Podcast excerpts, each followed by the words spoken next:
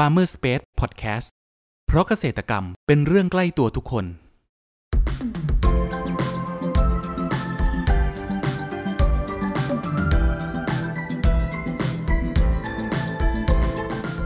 สวัสดีครับ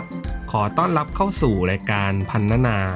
รายการที่จะทำให้คุณผู้ฟังได้สำรวจ และทำความรู้จักผลผลิตทางการเกษตรชนิดต่างๆ จากการสัมภาษณ์ผู้ผลิตไทยโดยตรง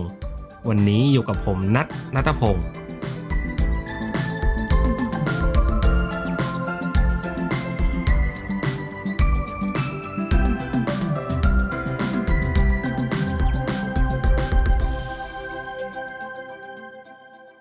คุณผู้ฟังครับ เมนูจากหมูป่าคงเป็นอีกเมนูเด็ดของใครหลายคน โดยเฉพาะคออาหารป่า แต่การจะไปจับหมูป่าจากธรรมชาตินั้น ก็หาได้น้อยลงไปทุกที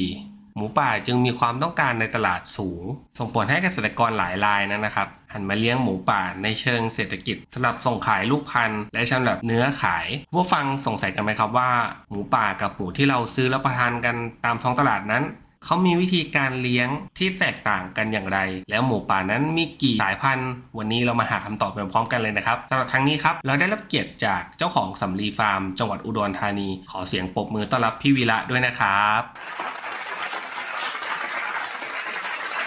ครับก่อนอื่นครับให้พี่ครับแนะนำตัวเพิ่มเติมให้กับคุณผู้ฟังรู้จักหน่อยครับ อ่าผมเบิ้มนะครับวีระวงบำราบครับ เป็นเกษตรกรเลี้ยงป่าที่ อำเภอทุ่งฝนจังหวัดอุดรธานีครับอืมครับผมครับพี่เวลาครับทำไมพี่วิระถึงมาสนใจในการเลี้ยงหมูป่าได้ครับอ่าเริ่มแรกเลยนะครับก่อนก่อนหน้านั้นผมผมเปิดอ่าทำธุรกิจร้านกาแฟที่ที่จังหวัดชลบุรีครับที่พัทยาฮะทีนี้ธุรกิจเริ่มเริ่มเริ่มดาวน์ครับ ก็เลยกลับมาทำอาชีพเป็นเกษตรกรที่ที่จังหวัดอุดรนะฮะทีนี้ก็เลยเริ่มจากการปลูกพืชนะครับปลูกพืชแล้วก็เลี้ยงสัตว์ครับอ่า ทีแรกเราก็ลองลองเลี้ยงเลี้ยงเป็ดครับเลี้ยงเป็ดเลี้ยงไก่แล้วก็เลี้ยงหมูหมูอ่าที่เป็นหมู่บ้านนะครับอืมตัวสีขาวๆอะครับ ครับ ก็ทดลองเลี้ยงแล้วทีนี้ อ่าอย่างเช่นเริ่มแรกก็ เริ่มจากเป็ดนะครับเป็ดพอเราเริ่มเลี้ยงไปสักพักหนึ่งเนี่ยมันก็จะมีต้นทุนในเรื่องของอาหารนะครับ ต้นทุนเรื่องของอาหารที่ที่สูงมากนะครับ เราต้องหาอาหารซื้ออาหารพวกพวกหัวอาหารอาหารสำเร็จรูปมาให้มันกินอย่างเงี้ยฮะอืมครับ แล้วก็ทีเนี้ยมันก็ศัตรูของเป็ดนี่ก็จะเป็นพวกหมาเนื่องจากเนื่องจากฟาร์มของเราเนี่ยมันมันอยู่ในทุ่งนานะฮะแล้วก็ครับรอบๆทุ่งนาเนี่ยมันก็ไม่มีรั้วรั้วรั้วก็ไม่มีทีเนี้ยมันก็จะมีพวกหมาหมาจรจัดหรือหมาที่ชาวบ้านก็ไม่ได้ขังอือฮึ ครับผมมันก็มาทำลายวันละสี่ห้าตัว วันละสิบยี่สิบตัวหรือบางทีวันหนึ่งก็เกือบหมดเลยอย่างเงี้ยครับโอ้ครับครับคือก็ก็เริ่มเห็นละผลกระทบของของของการเลี้ยงสัตว์ปีกเนี่ยมันมีศัตรูทีนี้ก็มาเป็นหมูตัวหมูหมูสีขาวสีชมพูอะฮะครับ ก็ประสบปัญหาในเรื่องของอาหารเช่นเดียวกัน ก็คือเราหาอาหารให้มันเนี่ยมันเราจะจะมีต้นทุนค่าอาหารสูง แล้วก็อ่าตัวหมูตัวขาวเนี่ย มันมันไม่แข็งแรงนะครับ พอมันเล่นกันหยอกกันแล้วขามันหักทีนี้พอขาหักเนี่ยอ่าซึ่งซึ่งตัวตัวหมูขาวเนี่ยเขาไม่รักษากันนะครับ ถ้าเกิดมันหักแล้วเราก็ต้องต้องเชือดไปเลยอย่างเงี้ยครับอ๋อมันมันมันก็ความสูญเสียมันก็เยอะครับ ครับ ทีนี้เพื่อนเพื่อนก็เลยเอาเอาเอาเอาหมูป่ามาให้ลองเลี้ยงสองตัวครับจากสองตัว ก็ลองลองเลี้ยงดูหมูป่า มันกินได้หมดเลยฮะ กินกินหญ้า กินผัก กินเศษอาหาร กินไส้เดือน กินพวกหอยอะไรในนาเราเนี้ย อื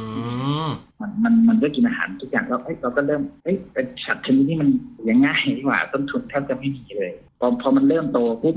เราก็เห็นแล้วว่าเอ้ยต้นทุนเราเราแทบจะเป็นศูนย์เนี่ยเราก็เลยไปหามาเพิ่มครับ ไปหาตัวตัวหมูป่าเนี่ยมาเพิ่มมาเลี้ยงเพิ่ม ครับผมเพิ่มจำนวนขึ้นเรื่อยๆเราก็เลยทดลองเลี้ยงแบบลองเลี้ยงปล่อยดูซิว่าจะเป็นยังไงจะอยู่กับมันได้ไหมอะครับเราก็เริ่มล้อมพื้นที่โดยการใช้รั้วไฟฟ้าเนี่ยนะฮะฝึกเราฝึกในคอกเล็กๆก่อนนะครับในคอกเล็กๆก่อนให้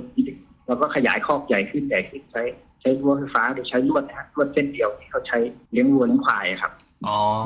เราก็เราก็ฝึกหมูของเราก่อนที เนี้ยมันก็มันก็อยู่ได้ครับ มันก็อยู่ในพื้นที่ที่เรากำหนดไว้ฮะเราอยากให้มันเป็นตรงไหนมันก็ไปอย่างเงี้ยฮะครับ ทีนี้พอดีที่นาของเราเนี่ยจะมีพวกหอยเชอรี่ มีพวกอ่าหญ้าหวายเมื่อก่อนหญ้าหวายที่ต้องใช้ยาฆ่าหญ้าโอ้ชนิดรุนแรงนะฮะถึงจะเอาอยู่บางทีก็เอาไม่อยู่ครับ เราปล่อยหมูป่าลงไปเนี่ยปุ๊บ ตัวหมูป่าเนี่ยมันกินทั้งโคนเลยฮะทั้งรากทั้งโคนทั้งต้นเลยไม่เหลือ ถือว่าเป็นเรื่องดีไปเลยเนี่ยเป็นเรื่องดีไปเลยฮะแล้วหญ้าหวายบริเวณที่นาของเราก็สูญพันธุ์ไปเลยอันนี้ไม่ไม่ไม่ไม่เหลือหญ้าหวายเลยเราปลูกข้าวปลูกอะไรมันก็เจริญงอกงามดีครับผมอืมแสดงว่าก็ครับครับแสดงว่าก็เลยการตัดสินใจเลี้ยงหมูป่าเป็นอ๋อเป็นเป็นปศุสัตว์หลักครับผมครับผมครับ แล้ว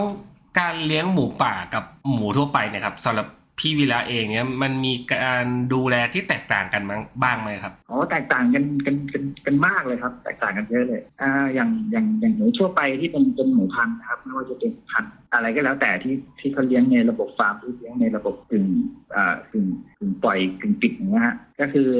หลักๆเลยเนี่ยที่ที่เราต้องให้ก็คือพวกอาหารนะครับ แล้วก็พวกยาปฏิชีวนะ พวกยาอะไรต่างๆนานาที่เราต้องดูแลอย่างสม่ำเสมอครับ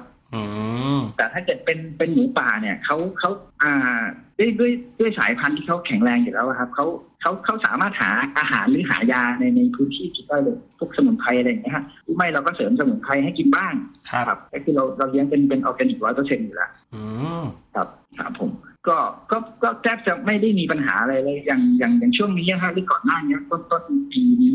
แล้วก็ปลายปีที่แล้วเนี่ยจะมีโรคอ่า ASF ไข้หวัดแอฟริกันหมูเนี่ยฮะครับผม ฟาร์มของเราก็ก็ไม่ได้ได้ไม่มีผลกระทบอะไรเลยอ๋อไม่ได้เจอผลกระทบช่วงจากนี้โรก็ คเลย ครับอย่างช่วงนี้เกษตรกรที่เลี้ยงหมู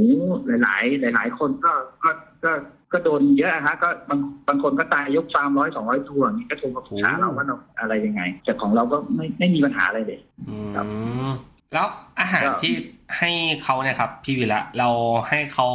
วันหนึ่งเนี่ย กี่มือครับ แล้วก็ส่วนใหญ่แล้วเป็นอาหารประเภทไหนครับอ่าอย่างถ้าเราให้อาหารตามตามฤดูครับ อย่างอย่างช่วงฤดูอย่างหน้าฝนเนี่ยอาหารจะเยอะหน่อยเราก็จะมีพวกหญ้าแล้วก็พวกมันนะฮะในในแปลงเราเนี่ยเราก็ปล่อยหมูเขาลงไปหากินอยู่แล้ว แล้วก็จะมีอาหารเสริมซึ่งเป็นอ่าจะเป็นอ่าตัวมันสำปะหลังหมักครับ เราก็มีแปลงแปลงมันอยู่แล้วครับอืมเราก็เอามาหมัก หมักไว้ เราจะให้วันหนึ่งกิน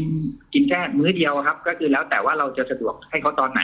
ครับ ครับครับอ๋อเราสะดวกตอนเช้าเราให้กินตอนเช้า เราสะดวกตอนเย็นเราก็ให้ตอนเย็นอย่างเงี้ยครับให้แค่มื้อเดียวที่เหลือเราเลี้ยงระบบอ่าเราเลี้ยงปล่อยอยู่แล้วฮะเขาเหลือเขาจะหากินเองก็จะหากินเองอ๋อ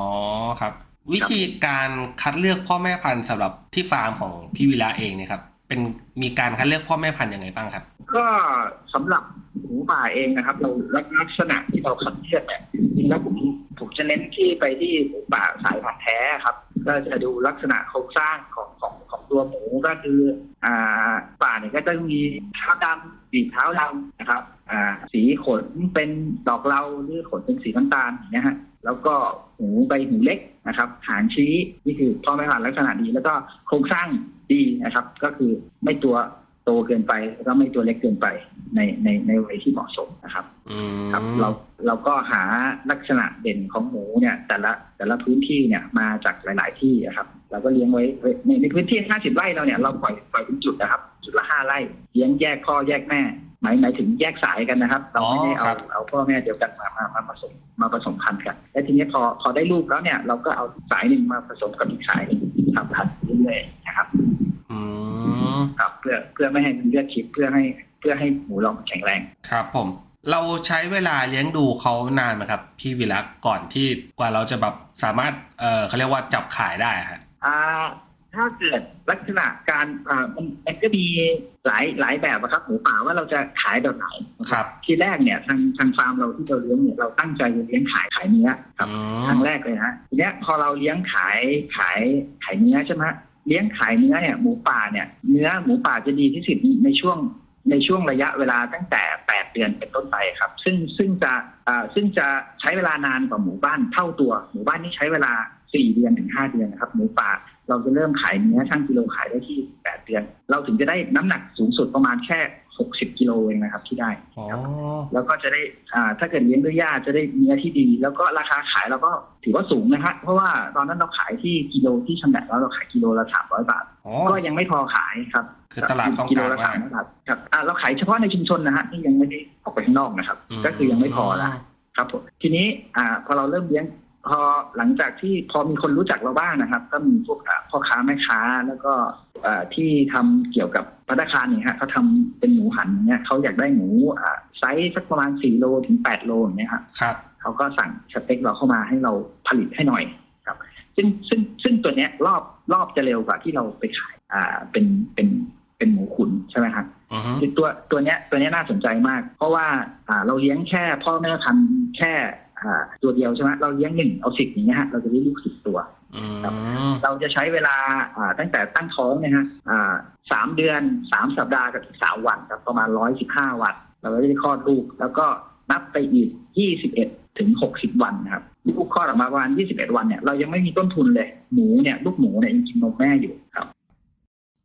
คุณผู้ฟังครับ เรามาพักฟังสิ่งที่น่าสนใจกันก่อน แล้วมาพูดคุยกันต่อในช่วงต่อไป กับ Farmer Space Podcast เพราะเกษตรกรรมเป็นเรื่องใกล้ตัวทุกคน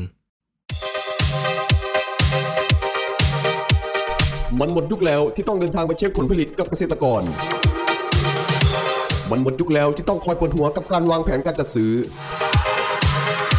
มันหมดยุคแล้วที่ต้องยุ่งยากกับการสำรวจราคาสินค้าเกษตร ถึงเวลาแล้วที่คุณจะบอกลาวิธีเดิมๆ เราขอเสนอ Cropper ตัวช่วยจัดหาผลผลิตทางการเกษตรสำหรับภาคธุรกิจ เราจะช่วยวางแผนและยังช่วยสำรวจราคาผลผลิตจากฟาร์มเกษตรกรทั่วประเทศได้อย่างสะดวกและรวดเร็ว เดี๋ยวเรามาฟังเสียงจากผู้ใช้งานจริงกันครับ หลังจากที่ได้ลองใช้บริการแล้วเป็นยังไงบ้างครับ คุณซาร่ามันสุดยอดมากเลยค่ะจอร์ดตั้งแต่บริษัทเราใช้ Cropper แล้วก็ไม่ต้องจ้างพนักงานเพิ่ม แถมฝ่ายจัดซื้อยังรองรับออเดอร์ลูกค้าได้มากขึ้น และไม่น่าเชื่อเลยว่ามันทำให้ลูกค้าประทับใจเรามากจริงๆเลยค่ะจอร์ด หากสนใจที่จะใช้บริการในการจัดหาผลผลิตทางการเกษตร สนใจติดต่อได้ที่ 093 317 1414 ย้ำ 093 317 1414 เรื่องจัดหาผลผลิตไว้ใจครอปเปอร์ ขอต้อนรับคุณผู้ฟังเข้าสู่ Farmer Space Podcast ในช่วงครึ่งหลังนี้นะครับ เราขายหมูที่อายุ 21 วันครับ อ๋อเอาไปทำเป็นหตัวมูหันๆ ใช่ครับหมูที่ตัวเป็นๆเนี่ยตอนนี้ตลาดเขารับซื้ออยู่ตัวละ7ถึง800บาทตัวหนึ่งนะฮะโอ้ตัว ถ้าเกิดเป็นกิโลเป็นตัวเป็นกิโลเป็นๆเนี่ยเขาซื้อกิโลละ100ช่วงนี้ราคาก็จะลงมาหน่อยประมาณร้อยเศษๆเมื่อก่อนนี่ร้อยห้าสิบถึงร้อยแปดสิบาทต่อกิโลค่ะที่เป็นหมูเป็นนะฮะช่างเป็นเป็นๆครับมตอนนี้ก็ราคาลงมาแต่ถือว่าก็ราคาก็ยังยังดีมากๆนะครับสำหรับ การทำเพราะว่าต้นทุนมันต่ำมากครับ ครับผมที่ครับผมเขาบอกว่าเออเนื้อของหมูป่าเนี่ยมันมักจะเหนียวหรือว่าแข็งกว่าเนื้อของหมูเขาเรียกว่าหมูบ้านหรือว่าหมูตัวสีขาวสีชมพูทั่วไป อันนี้อันนี้เป็นเพราะอะไรครับพี่ อ่า อันนี้เพราะว่าเนื้อ เนื้อเนื้อที่มันแข็งหนึ่งลักษณะการเลี้ยงดูนะครับ อาหารที่หมูกินนะคือถ้าเกิดเป็นหมูจากธรรมชาติจริงๆนะฮะหรือว่าเราให้อาหารเป็นแบบธรรมชาตินะครับ เนื้อของหมูเนี่ยจะอ่าเนื้อกับหนังหมูเนี่ยจริงๆแล้วต้องเนื้อกับหนังต้องกินด้วยกันนะฮะถึงจะอร่อยหมูป่าอืครับมไม่ว่าจะทำเป็นหมูหันหรือเอามาทำเป็นอาหารเป็นผัดเผ็ดหรือเป็นอะไรก็แล้วแต่นะครับครับอ่า ถ้าเกิดเราให้อาหารเน้นจำพวกพืชผักเยอะๆนะครับ ตัวหนังหมูจะบางมันก็จะน้อยนะครับ ไม่ว่าหมูจะอายุเท่าไหร่เนี่ย เนื้อมันทั้งทั้งเนื้อทั้งหนังเนี่ยก็ยังจะจะจะกรอบแล้วก็จะมันมันไม่เหนียวอะครับเรียกเรียกอะไรเนื้อมันจะเนื้อมันจะดึงๆนะครับทั้งเนื้อทั้งหนังนะครับ เนื้อมันจะเด้งมันๆหจะน่อยใช่ไหมพี่ครับใช่ครับมันจะอร่อยอ่าถ้าแยกอ่าถ้าแยกเนื้อไก่บ้านกับไก่ฟาร์มออก ก็ก็จะพอแยกเนื้อหมูป่ากับหมูบ้านออกนะครับ จริงๆแล้วเนื้อที่เลี้ยงลักษณะธรรมชาติเนี่ยมันจะเนื้อโอ้โหจะแตกต่างกันมากเลยครับอืมมันมันมันก็เลยทำให้เนื้อมันราคาแพงอย่างอย่างเช่น คนที่เจอเนื้อแข็งๆเนี่ยผมว่าอาจจะไปเจอส่วนที่เป็นอ่าหมูอายุมากแล้วหมูอายุเกินห้าปีเกินห้าปีฮะมันจะมีเกาะตรงขาหน้าเป็นเป็นเกาะเลยครับเป็นเหมือนเกาะเลยแทงก็ไม่เข้าอะไรอย่างเงี้ยแล้วก็ครับแล้วก็ส่วนถ้าเกิดหนูอายุยังไม่ถึงเนี่ย ก็จะเป็นเรื่องของอาหารครับ ก็จะมีอีกกลุ่มหนึงเกษตรกรอีกกลุ่มหนึงที่เขาเลี้ยงเลี้ยงขุนนะฮะเขาก็จะเน้นเขาจะอัดอาหารเยอะๆเพื่อให้มันตัวใหญ่ตัวอ้วนจะได้หมูป่าเขาจะอ่าเขาจะกำจัดพวกไขมันได้ได้ได้ได้น่าจะได้ช้ากว่า ได้ช้ากว่าหมูบ้านครับ มันก็เลยทำมันก็เลยไขมันก็เลยไปสะสมก็เลยทำให้หนังหนาขึ้นหนาขึ้นหนาขึ้นผมคิดว่าน่าจะเป็นอืผมมเจอมา ครับผครัมบแต่ว่าการเลี้ยงการเลี้ยงโดยเลี้ยงแบบเลี้ยงแบบธรรมชาติเนี่ยยังไงก็ได้เนื้อและหนังที่ดีแน่นอน อืครับมครับครับ และในความคิดของพี่วีระเองครับ พี่คิดว่าอนาคตของตลาดหมูป่านี้จะเป็นยังไงบ้างครับเอ่ออนาคตเนี่ยตั้งแต่ผมทำมานะครับ ตั้งแต่เริ่มทำตั้งแต่แรกนะครับ ประมาณสี่สี่ปีที่แล้วอะครับ หมูป่าตอนนั้นจะตัวแค่สามร้อยบาทนะครับ ณ ปัจจุบันนี้หมูป่าอายุยี่สิบเอ็ดวันเนี่ยสตาร์ทตัวที่ละตัวละ ห้าพันถึงหนึ่งบาทก็ยังมีแล้วเลยอืครับมอนาคตมันก็ต้องดีขึ้นกว่านี้แน่นอนครับ เพราะว่าคนเริ่มบริโภคหมูป่าไม่ใช่เริ่มฮะณณปีเนี้ยการบริโภคหมูป่ามันเพิ่มขึ้นเรื่อยๆอะครับ ครับผมครับครับเนื่องเนื่องจากด้วยการที่เกษตรกรพอจะมีความรู้บ้างก็เลยเริ่มปรับวิธีเลี้ยงให้มันดีขึ้นนะครับทำให้ได้คุณภาพเนื้อที่ดีขึ้นอืมณตอนนี้ก็ยังอ่าณตอนนี้ก็ยังมีความต้องการหมูป่านะครับ พวกอ่า ลักษณะพ่อค้าแม่ค้าคนกลางเนี่ยก็ก็ยังวิ่งหากันอยู่ครับซึ่งมีเท่าไหร่เขาก็รับไม่อั้นครับในในราคาที่ผมก็ว่ายุติธรรมนะครับสตาร์ทที่กิโลละหนึ่งร้อยบาทเป็นนะฮะลักษณะของหมูป่าเนี่ยครับผมซึ่งซึ่งซึ่งก็สูงกว่ากับกับหมู่บ้านหรือหมู่ฟาร์มก็เกือบจะเท่าตัวครับอ๋อครับครับ และ ฟาร์มของพี่วีระเองเนี่ยครับพี่จะขยายธุรกิจนี้ต่อไปในทิศทางไหนบ้างครับ ก็เราก็มีแผนขยายนะฮะเมื่อก่อนเราก็เราเราก่อนหน้านั้น เราก็มีแผนอ่าจริงๆแล้วเราทำนะฮะเราพยายามเราแปรรูปเราแปรรูปเป็นเบคอนแปรรูปเป็นลูกชิ้น แปรรูปเป็นอ่าเป็นแหนมเป็นอะไรหลาย ๆ อย่าง สุดท้ายแล้วปัญหาที่เราเจอก็คือเราผลิตหมูเป็นไม่ทันครับอืมเราเราผลิตไม่พอที่จะแปรรูปครับครับผมครับมันเอ๊ะคือจริงๆแล้วความต้องการของตลาดมัน มันมันสูงมากมันก็เลย เราขายเป็นตัวตัวเป็นๆเนี่ย มันก็ง่ายกว่าที่เราจะมาแปรรูปนะฮะมันก็ยังกำไรก็ยังดีอยู่ครับผม ครับผมซึ่งเราก็เลยไม่จำเป็นต้องแปรรูปอะไรเลยครับอ๋อครัครับบผมสุดท้ายถ้าเนี่ยคเป็รันบไปได้เราก็เราก็อยากเลี้ยงเยอะๆอะครับอ๋ออยากเพิ่มจำนวนขึ้นเรื่อยใช่ครับๆครับผมสุดท้ายนะครับอยากให้พี่วิลาครับ ฝากช่องทางการติดต่อของฟาร์มนะครับ ว่าอยู่ที่ไหนครับ แล้วก็สามารถติดต่อได้ช่องทางไหนบ้างครับผมอ่าช่องทางการติดต่อสำลีฟาร์มนะครับ ก็ติดต่อได้ทาง Facebook นะครับสำลีฟาร์มนะครับ YouTube ก็สำลีฟาร์มนะครับ แล้วก็เบอร์โทรนะครับ 0955179297ครับครับผมติดต่อได้ได้ทุกช่องทางเลยครับ อืมครับผมครับคุณผู้ฟังวันนี้นะครับ พวกเราก็ได้รับฟังสาระความรู้มากมายเกี่ยวกับการเลี้ยงหมูป่า ตั้งแต่การคัดเลือกพ่อแม่พันธุ์นะครับ การให้อาหารจนโตพอที่จะขายให้กับผู้บริโภค หวังว่าจะเป็นประโยชน์ให้กับคุณผู้ฟังไม่มากก็น้อยนะครับสำหรับครั้งนี้ครับ ขอขอบคุณพี่วีระเจ้าของสำลีฟาร์ม จังหวัดอุดรธานีมากนะครับขอบคุณครับขอบคุณครับ